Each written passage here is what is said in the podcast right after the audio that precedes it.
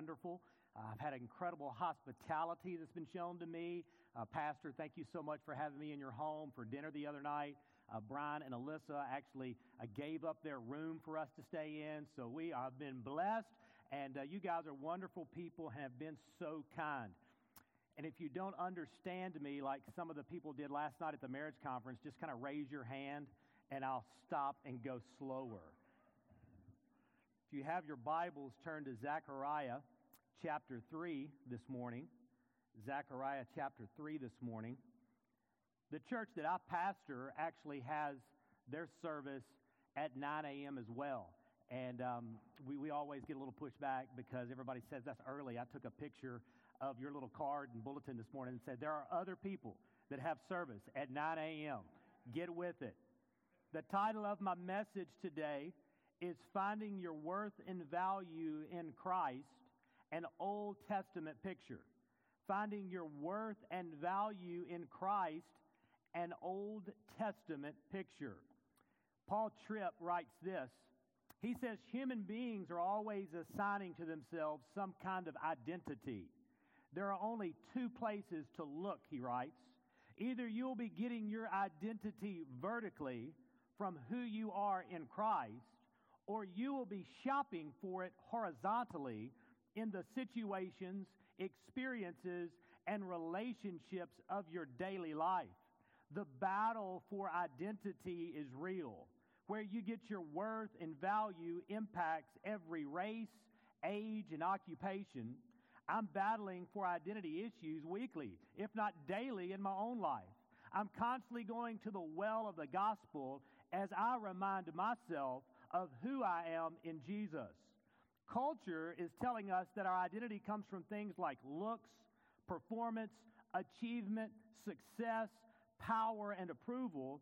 Our tendency is to identify ourselves by what we do, not who we are.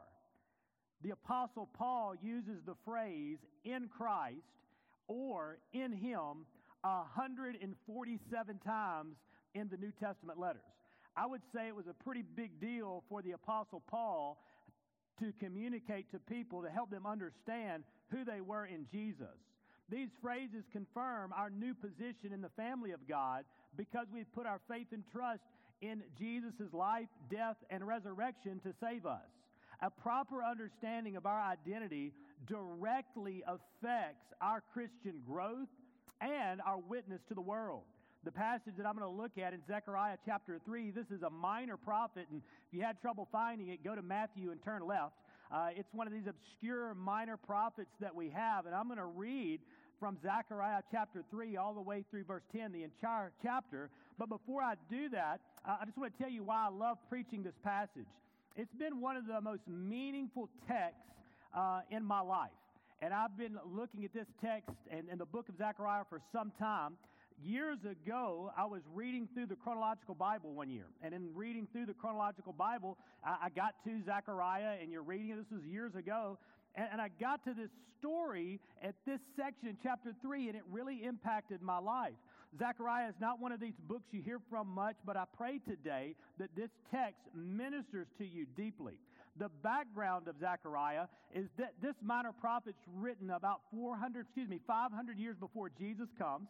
This is part of the, the exiles that returned back to Jerusalem in the day of Zerubbabel, Nehemiah, and Ezra. It's part of a group that has actually been in Jerusalem for about 20 years. They've returned and they're in Jerusalem. It's been 20 years since they returned back to Jerusalem.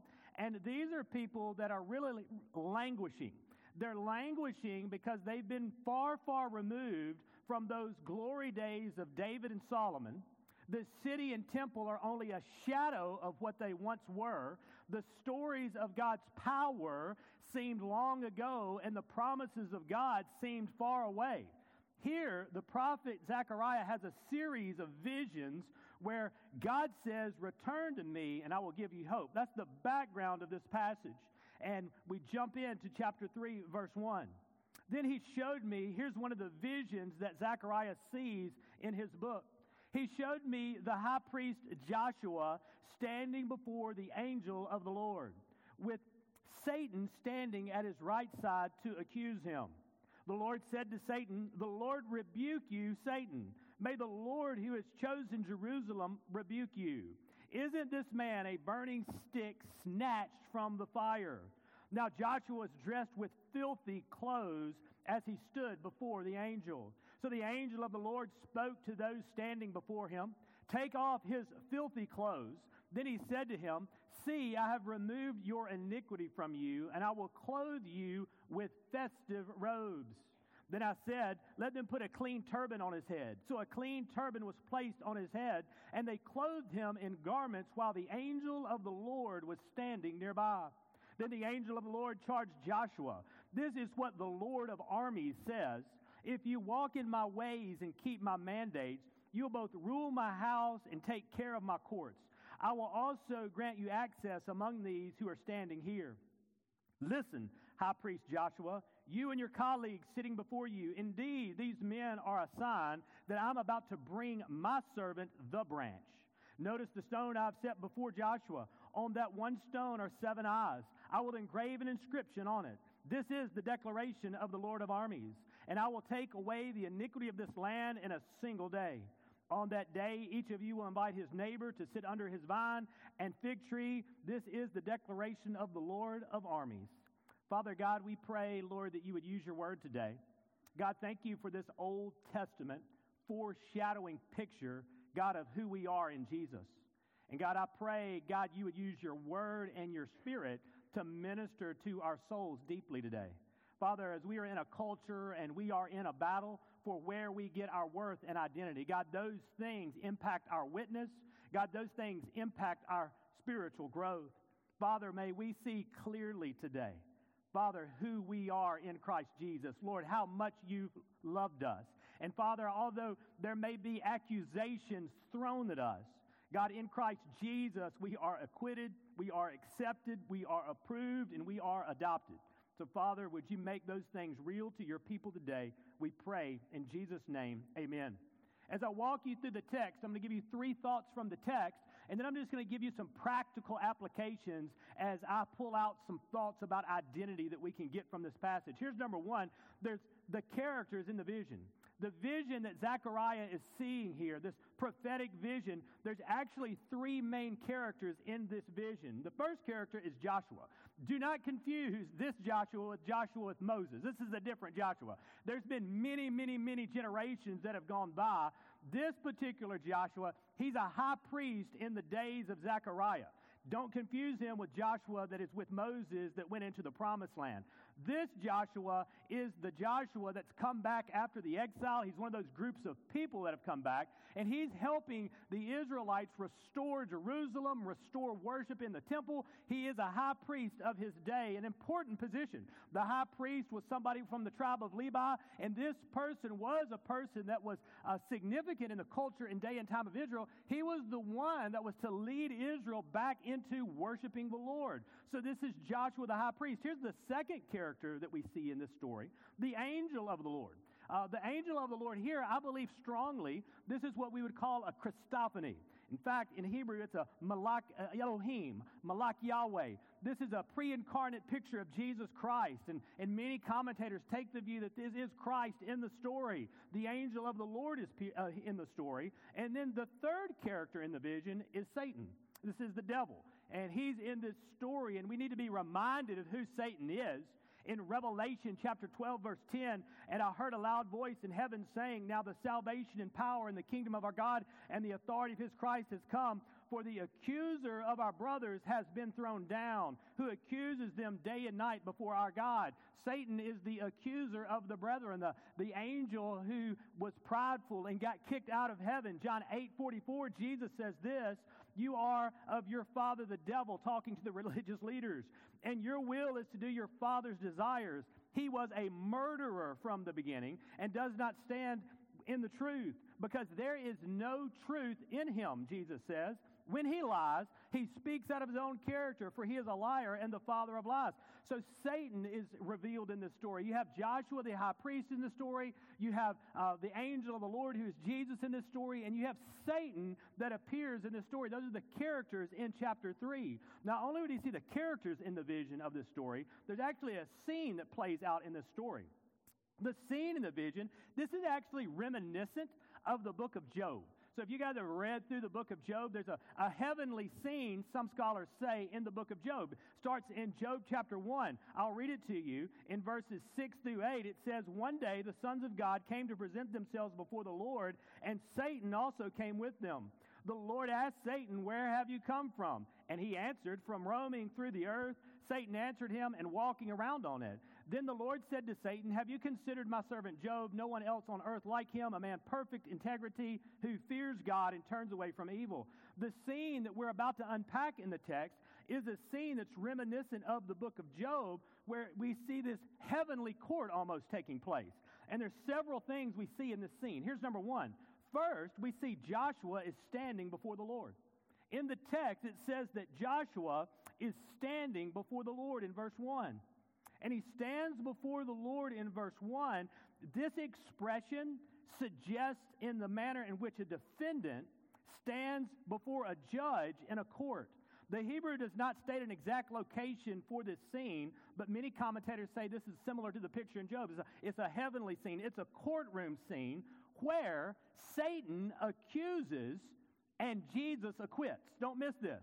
A huge part of this story is where we see this taking place in the vision, and Satan is doing what Satan does. He is the father of lies, he is the accuser of the brethren, and Satan in this story is accusing, and Jesus in this story is acquitting. If you think about that word acquit, it means to absolve, clear, exonerate, declare innocent, find innocent, pronounce not guilty. That is a huge part of this story that's playing out. So we see Joshua standing before the Lord in this almost of a courtroom of a scene, and we see the devil who is in this scene as well. Here's number two we see Joshua has on filthy garments.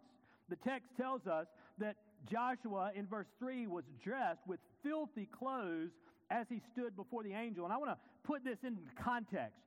In Hebrew, the filthy garments is the strongest expression we have in Hebrew for um, filth. In fact, it's excrement. So when a Hebrew audience hears this story, they're envisioning a high priest was someone who was an elevated person in their culture and society, someone who had strict rules for what they were to wear before they could uh, minister before the Lord. And Joshua, the high priest in this story, is standing before the Lord in the Hebrew language that they use, and the audience would have got this. It would have been a stunning picture to them that this high priest stands before the Lord and he's covered in excrement. That's a visually stunning picture. So, this high priest who is standing before the Lord in this story that Zechariah has, he's covered in excrement. And that picture would have been a stunning picture to the people that heard this story. There's nothing more unclean and nasty in this picture. Really, as you think about it culturally for them, this person was, uh, he, he wasn't fit. This picture was a, a declaration that this person wasn't fit to do his duty this person wasn't fit to do his ministry. He, you can't be this person in that day and time and even touch anything like this, or you would be unclean. And that picture is a stunning picture that we have of Joshua the high priest standing before the Lord covered in excrement. My wife picks at me sometimes because I, I have a lot of illustrations from my childhood. I was raised on a dairy farm. You just get a lot of illustrations when you're raised on a farm. It happens. I was raised on a dairy farm and I grew up. I had an assignment when I grew up. And my assignment as a little boy, we had a holding pen. And, and that holding pen we had would hold the cows before they were milked. And my job, when I was a little kid, my dad would get through milking, and we had a fire hose. And that fire hose was at the end of our barn, and it was uh, attached to a, a, big truck wheel, and you could unwind it. And I would get that fire hose, which is incredibly strong, and that holding pin, which held about 150 cows. You know what cows do when they stand on concrete for about two hours before they get ready to be milked? They, they do a lot of stuff. I they do a lot of stuff. They, they do a lot of pooping and peeing. That's what they do. And it fills that concrete slab full of that. My job growing up every day was to take that hose, that giant fire hose, and to wash it down the drain. And it was, it was slanted so it would go down. It took me exactly 55 minutes to do that. I, to this day, I remember this. I could have solved the world's problems when I was a kid by washing cow poop down a drain. I did that every day. And I would come in to my house, and, and inevitably, my mom would always say, George, go change your clothes.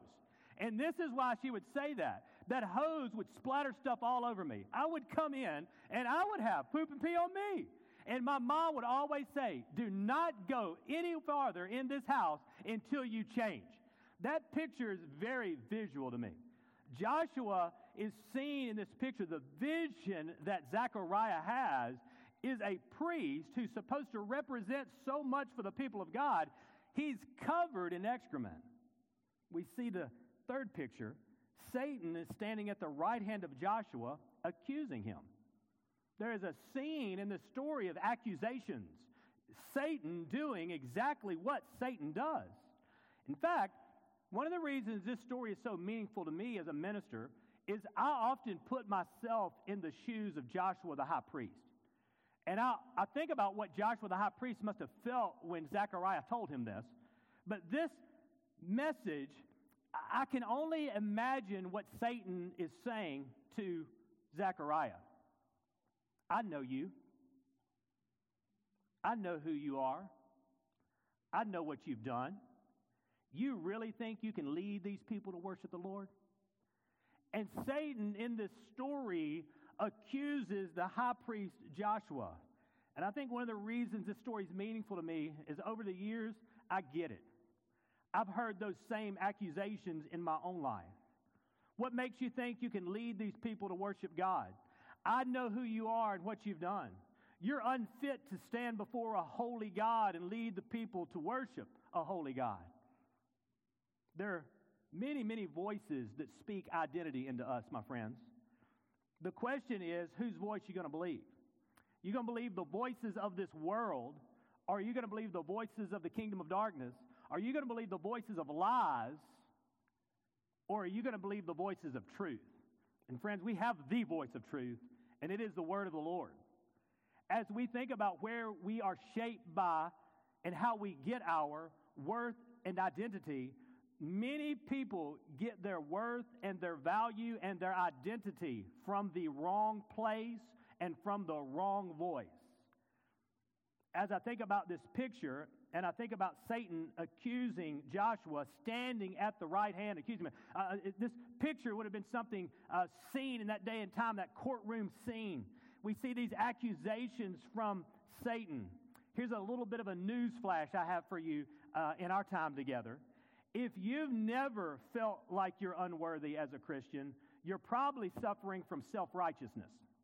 If you've never felt like you're unworthy as a Christian, you are probably suffering from self righteousness.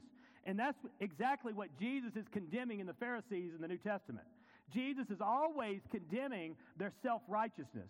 Pharisees in the New Testament thought they were righteous and good, and they actually thought they were above everyone else because they were the children of Abraham and they kept the law, or at least they thought. They didn't see themselves as sinners in needs of grace. Friends, it might be a problem for you if you never see yourself as somebody that struggles with worth and value, or you never see yourself as a sinner. You may be struggling with self righteousness, and that is a sin that needs to be repented of and turned from. The truth is, for us, even though Satan is the father of lies, he really only has to tell the truth about us to accuse us. None of us measure up. None of us meet the expectations of God. All of us stand before the Lord with filthy garments covered in excrement. All of us do. Isaiah 64 6 says, We have all become like one who is unclean, and all of our righteous deeds are like a polluted garment. We all fade like a leaf, and our iniquities, like the wind, take us away. If you always feel like you're unworthy as a Christian, you're suffering from believing a lie. If you always feel like you're unworthy as a Christian, you're probably believing a lie. That means this you always think that um, you're always unworthy. You believe the lie and you don't believe who you really are in Jesus. You may need to repent of self loathing. Literally, this person hates who they are, and that's contrary to who we're called to be in Christ Jesus. If your identity is in Christ, listen to this the excrement covered clothes you had have been replaced with the very righteousness of Christ. If your identity is in Christ, the excrement covered clothes you had have been replaced with the very righteousness of Jesus. We see the characters in the vision, we see the scene in the vision, and here's the reality in the vision The reality in the vision is just simply this, and it's beautiful. Look in verses 3 through 7. The reality in the vision now Joshua was dressed with filthy clothes as he stood before the angel. So the angel of the Lord spoke to those standing before him, Take off his filthy clothes. Then he said to him, See, I have removed your iniquity from you, and I will clothe you with festive robes. He gets new clothes. It's a wonderful, wonderful picture of a New Testament reality. His new clothes that he gets. Isaiah chapter 61, verse 10 says this I will greatly rejoice in the Lord. My soul shall exult in my God, for he has clothed me with the garments of salvation. He has covered me with the robe of righteousness. We see this picture of Joshua getting new clothes. It really points to new life. Paul would put it like this in Colossians chapter 3 verses 3 through 4. For you have died, and your life is hidden with Christ in God. When Christ, who is your life, appears, then you also will appear with him in glory. Listen, when we repent and believe in Jesus, friends, our excrement, covered clothes have been removed, and we've been given the very righteousness of Jesus. I know you're not Baptist, but that's a good place to say amen. Amen? Amen. We, that's the kind of clothes that we get.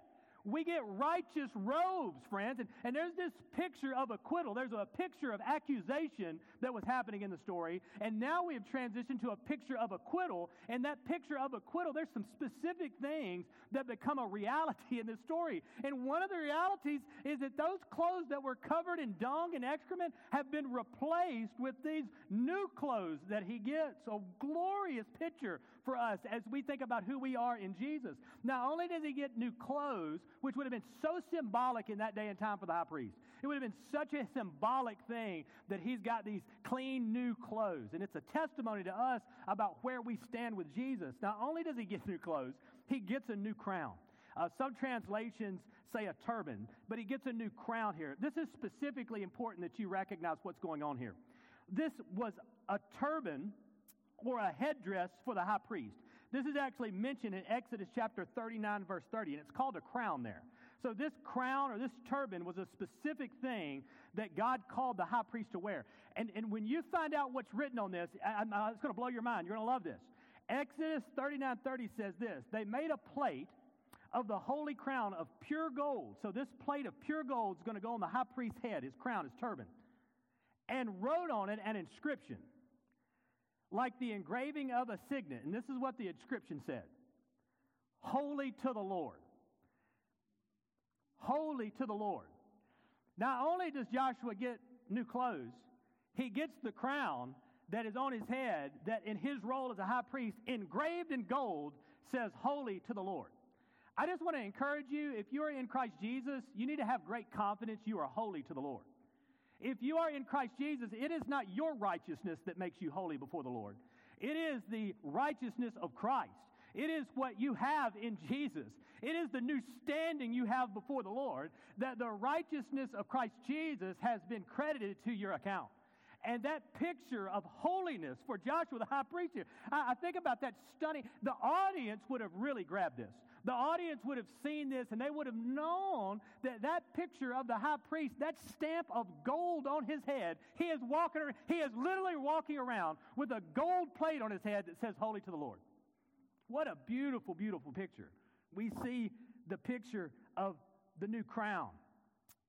Visualize this. Joshua the high priest, who represents the people of Israel in the Old Testament, and that's what the high priest did before the Lord. And you and I, he represents you and I in the grand narrative of Scripture. We look to him and we see us.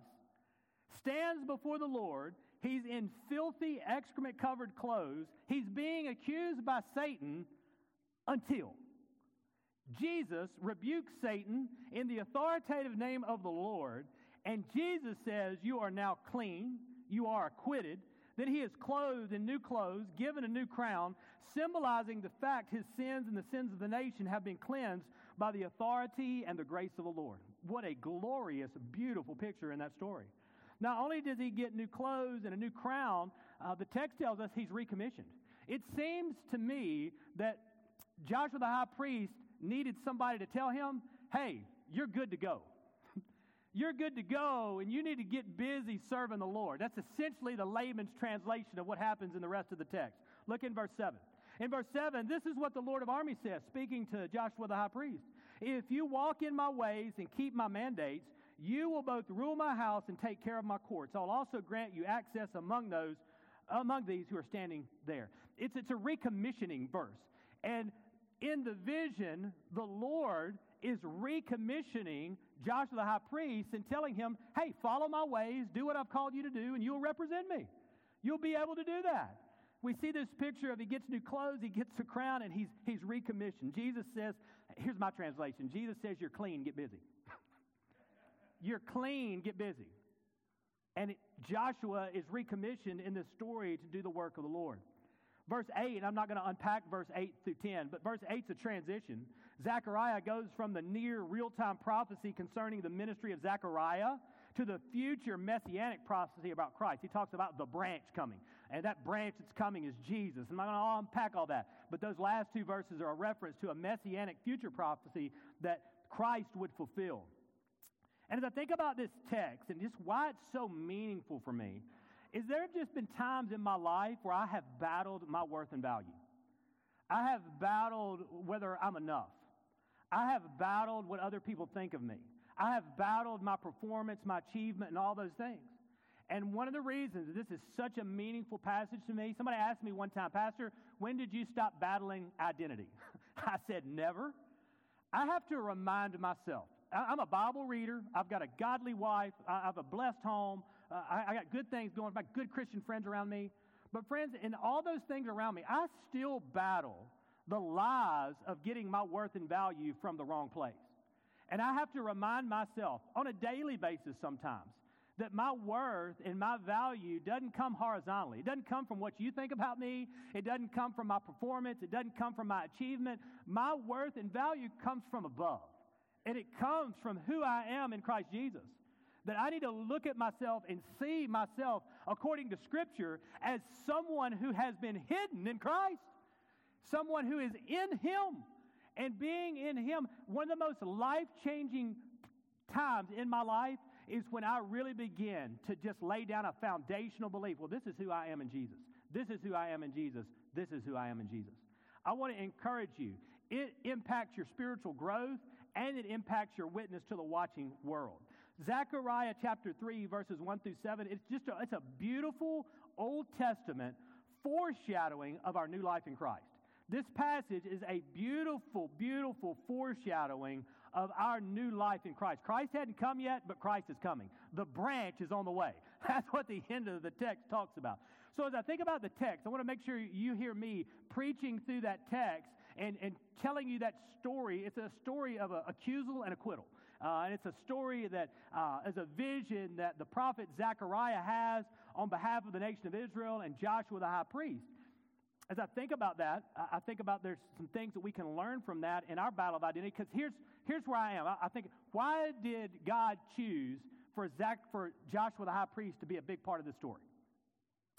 Because I think, I'll find out when I get to heaven, and I don't want to add to the text. Don't hear me doing that.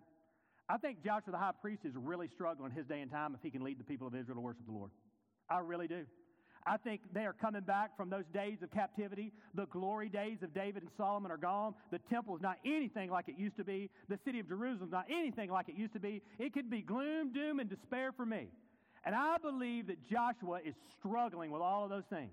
And part of the story that comes out of this text is God affirms to the Lord Jesus Christ, You have been acquitted and you are good. Get busy serving my people and leading my people to worship the Lord. Seven practical exhortations in battling for identity. Excuse me, six practical exhortations for battling identity. Six practical exhortations from Zechariah 3, verses 1 through 7 in our battle for identity. Here's number one identify the enemy. Identify the enemy. There is an enemy in the story. His name is Satan, and he is the devil. Ephesians chapter 6, 11 through 12 says this Put on the whole armor of God, that you may be, be able to stand against the schemes of the devil. For we do not wrestle against flesh and blood, but against rulers, against authorities, against the cosmic powers of this present darkness, against the spiritual forces of evil in the heavenly places. There is a real spiritual battle out there. And one of the things we need to do if we're going to have a, a, a, have a foundational understanding of our identity in Christ is recognize that there's an enemy out there and he hates us, and his name is the devil. Satan wants you to believe your identity is everything but Christ. Satan wants you to believe your identity is everything but Christ. Approval, power, success, acceptance, achievement. Satan is always speaking lies to us every day, saying those things are what give us identity. Satan is at work every day accusing the brethren of lies. I grew up, and I don't have these on anymore hardly. I loved them. How many of you grew up watching Tom and Jerry? Help me out a little bit. Come on, I know you're out here in California, but this is the real world. Tom and Jerry. Tom and Jerry. Do you know when you grew up watching Tom and Jerry, there was a time in most of the shows, at least one episode, that have like three back to back. One of the episodes in Tom and Jerry would usually have them coming to a crisis of belief about what they needed to do. And in that scenario, you'd have a little angel Tom on one side of Tom's shoulder, and then you'd have a little devil Tom on the other side of, you know, you had this angel and this devil. You had this picture of this battle going on about what you do. Friends, that battle is real. And the battle we have is a spiritual battle, and we need to identify the enemy and recognize there is a war being waged against us, and the, the enemy is the devil. Just for thought here, the enemy isn't your brother in Christ. Your enemy is not your spouse. The enemy is the devil. The Bible is very clear on that. If we're going to have our worth and value in Jesus, we need to recognize there's a real enemy out there and identify him and understand that that is happening. But we have all we need in Christ Jesus. Here's number two embrace truth. Embrace truth. What are some practical exhortations for battling identity, worth, and value? Identify the enemy and embrace truth. 2 Corinthians chapter 5, verse 21, Charles Haddon Spurgeon would uh, use this and said, the great exchange. For our sake, he made him to be sin who knew no sin, so that in him we might become the righteousness of God. In Christ, we have become the righteousness of God. What a glorious, glorious truth for us. Your identity in Christ frees you from the accusations of the devil and the approval of man. That may not be in your notes, but I would really write that one down. Your identity in Christ frees you from the accusations of the devil and the approval of man. Two things that we battle in our quest for identity, worth, and value. Your identity in Christ frees you from the accusations of the devil and the approval of man.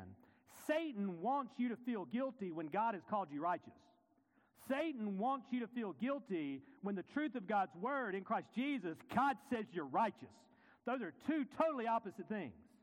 Your identity is not how you perform, it is in how Christ performed. And he has conquered sin, death, and the grave. And our righteousness is in Christ.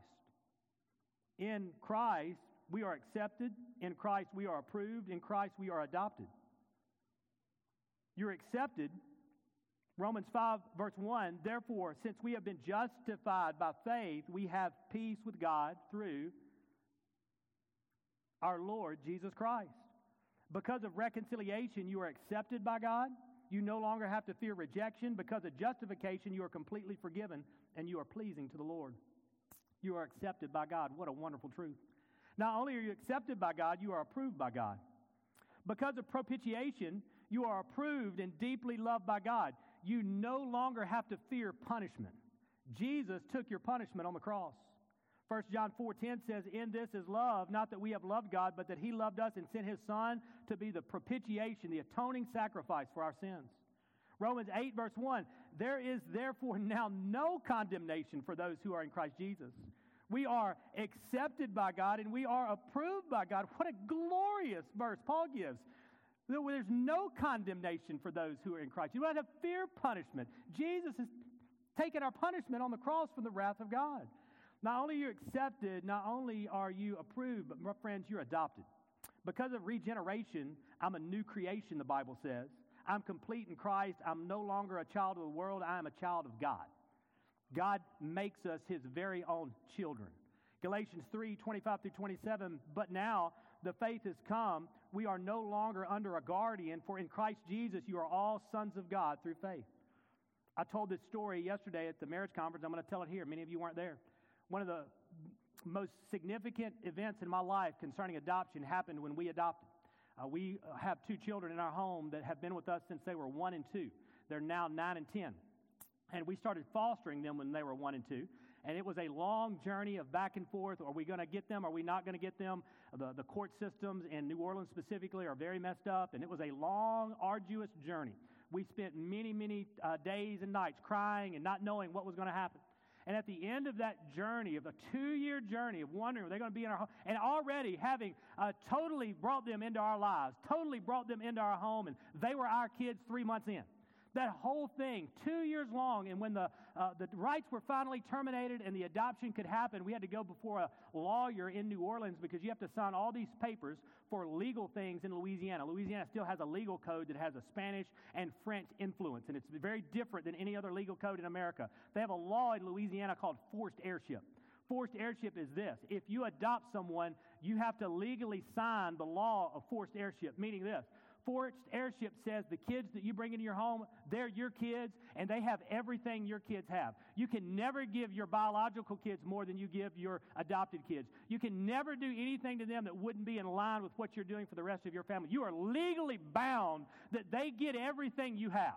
It's a legal thing you sign that says even if you adopt them and they don't want to be a part of your family anymore, they're yours legally and they still have access to everything you have. And that lady pushed that little stack of papers across the desk for me to sign, and I was just slobbering, crying, snot coming out my nose. And the lawyer said, Are you, you having second thoughts? I said, Absolutely not. They can have it all. And friends, we have it all in Christ Jesus. We have it all. When, when you came to Christ, the glorious truth of who we are in Jesus is that his righteousness is credited to us. And we stand before the Lord, approved because of his righteousness, accepted because his righteousness. We approach the throne of God with boldness and confidence. Not only are we approved and we are accepted by the Lord, God does something our human minds can't even fathom some days. The holy God of the universe declares us his children, and he makes us his own, and he calls us to cry out to him in language that says, Abba, Father. That's what the Lord does to us. Friends, that's an incredible reality of who we are in Jesus. We have all we can ever want or dream of in Christ Jesus. Friends, we have it all. Here's the truth of this text the Lord loves us in Christ with a fierce and forever love. Live in that truth. Don't believe the accusations of the devil or live for the approval of man. Here's the third thing you need to do if you're going to battle worth and value, battling for identity. Resist comparison. Resist comparison. One of the reasons we struggle with our identity is because we're comparing ourselves to other people and other things. You will never walk in freedom and joy if you're always living in comparison with others. Listen to me. You will never, if you're in Christ Jesus, you ought to be walking with freedom and you ought to be walking with joy. I told the folks last night, in Christ Jesus, we ought to be the most hopeful people on the planet. You will never walk in freedom and joy if you're always living in comparison with others. You can never live on mission if you are always dissatisfied and discontent with your life. You cannot live on mission if you're always dissatisfied and discontent with your life. Comparison creates discontentment. Jeremiah Burroughs writes this The devil is the most discontented creature in the world. He is the proudest creature that is and the most discontented creature, the most dejected creature. Now, therefore, he says, so much discontent as you have, so much of the spirit of Satan you have. Comparison is a terrible taskmaster. And may we not be like Satan in our quest for comparison and our discontentness and the evidence that he shows in Scripture. May we not do that. Comparison really steals and robs our joy. Identify whatever or whoever gets you into a comparison funk and give it to Jesus. It's not worth it. Identify whoever or whatever gets you into comparison funk and give it to Jesus. It's not worth it. Here's number four walk in the light. Walk in the light. In our battle for identity, friends, we just got to walk in truth. We've got to walk in the light. When we get our worth and value horizontally from others, our jobs, our roles, etc., we find out the crushing truth. It never satisfies. Let me build this up. When we get our worth and value horizontally from others, our jobs, our roles, etc., we find out the crushing truth. It never satisfies us. Jesus satisfies. That horizontal worth and value never ever satisfies. And this is what happens when we get our worth and value horizontally. We often medicate with sinful practices and habits to cope with our dissatisfaction. Those things don't measure up. They never satisfy. And one of the things we do to cope with the fact that none of those things satisfy is that we'll give in to sinful practices and habits to cope with our dissatisfaction. It could be food, it could be porn, it could be alcohol, drugs, hobbies that become idols. When what we need to do is repent and run to Jesus, realizing that the gospel truly satisfies. And friends, that's why it's so important to walk in the light. 1 John 1 7. But if we walk in the light as he is in the light, we have fellowship with one another, and the blood of Jesus, his son, cleanses us from all sin. Darkness will and can become overwhelming and debilitating in our lives if we don't let the light in. And I would encourage you to recognize the importance of that as your battle for identity. You can't walk in darkness and you can't have sinful practices that are unconfessed and not repented of and be confident in your identity and worth and value in Jesus. Can't do it. And may it be that you recognize nothing in this world satisfies but Jesus. And He satisfies in every way. Here's number five joining community. Fifth practical exhortation join in community. Paul, the author of Hebrews, writes in Hebrews chapter 3, verse 13, which sometimes I think is Paul, but I don't want to go there. Sometimes you give it away when you say that. Hebrews chapter 3, verse 13 exhort one another every day as long as it is called today, that none of you may be hardened by the deceitfulness of sin. It says, exhort one another. There's over 100 New Testament passages that reference one anothering. Most of the time, the one another passages in the New Testament are referencing one anothering in community of other Christians. It's talking about one anothering in the church, uh, with the community of faith, the community of God, the church, God's people. If we're going to battle identity, friends, we need to have other Christians around us. We need to join in community, the, the church, the people of God. You got to be involved in that. The only thing in creation that was not good was Adam being alone. It is the context of Christian community that we wage war against the lies of the devil and the temptations of this world. The reason we can stand alone in the world is because we are united in Christ through community. The reason that we can stand alone in the world is because we are united in Christ through Christian community. We desperately need each other in the body of Christ. When one part of the body is absent, the body is weakened. And as we think about our battle for identity, friends, we need one another. We need to walk with one another. We need to encourage one another. And we do that, we're the people of God doing that. We are able to remind ourselves of who we are in Jesus. We so desperately need one another. I have worked beside and watched recovery groups for a long time. And I, I want to say this churches have a lot to learn from recovery groups. And this is why.